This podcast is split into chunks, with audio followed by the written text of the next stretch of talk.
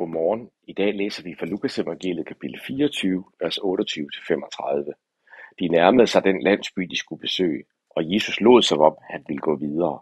Men de to tilhængere ville holde på ham. Bliv hos os, sagde de. Det er allerede sent, og det er ved at være mørkt. Det gik han med til, og da de var gået til bords, velsignede han brødet, brækkede det over og gav dem det. Pludselig kunne de se, hvem han var, men i samme øjeblik de genkendte ham, forsvandt han for øjnene af dem. Så var det derfor, det var så overvældende, da han forklarede os, hvordan skrifterne skulle forstås, sagde de til hinanden.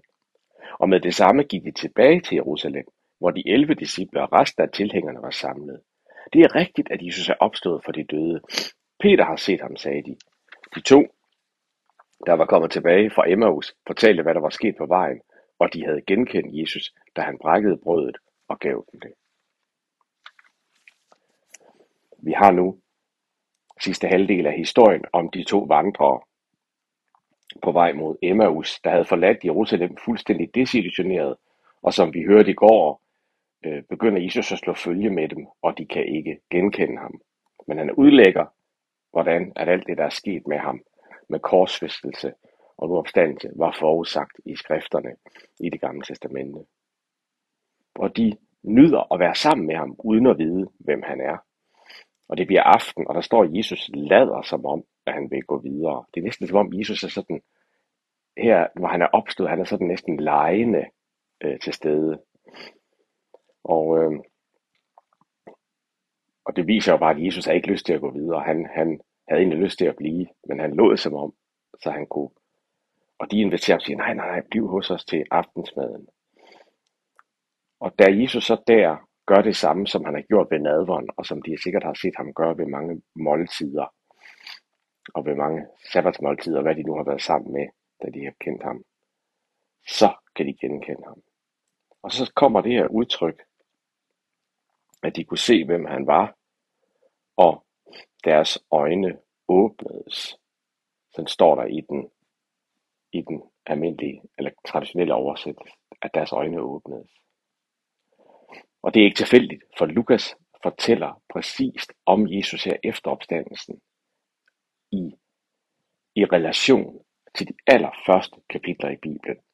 Kapitlerne om skabelse og om syndefald. For der er to gange, Bibelen fortæller om mennesker, der får øjnene åbne. Og begge gange er der to. Et par, en mand og en kvinde. Og efter skabelsen og slangen frister mennesket, og Adam og Eva spiser af den forbudte frugt, der står der, der åbnede deres øjne, og de så, at de var nøgne.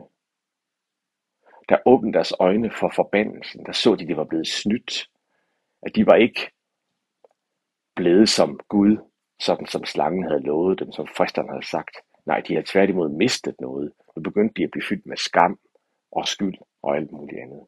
Så første gang Bibelen fortæller, at mennesket så at sige får åbnet øjnene, så er det en forbandelse. Men den her dag, da de to vandrer fra Emmaus, der er det som om vi igen møder Adam og Eva, eller nogle af deres efterkommere. Og de får også åbnet øjnene, men ikke til forbandelse, til velsignelse. Det er Lukas' måde at fortælle os på, at nu er forbandelsen af det første måltid, og syndefaldsmåltid, brudt. Nu er der et nyt måltid, nadvåren, der hvor Jesus er nær, der bryder forbandelsen, og velsignelsen er, fordi han er opstået. Lad os bede sammen. Jesus, tak, at du slog følge med de her to, så vi skulle være fuldstændig klar over, at du har brudt forbandelsen. At vores øjne ikke åbnes for bare at se forbandelsen og synden og skammen. Men at når du er nær, så kan vi få vores øjne åbne i mødet med dig og se, at nu er forbandelsen brudt, og velsignelsen er her, der hvor du er. Lad os leve i den her dag, gå gennem den her dag, og selv vandre ud i vores dag i den bevidsthed. Amen.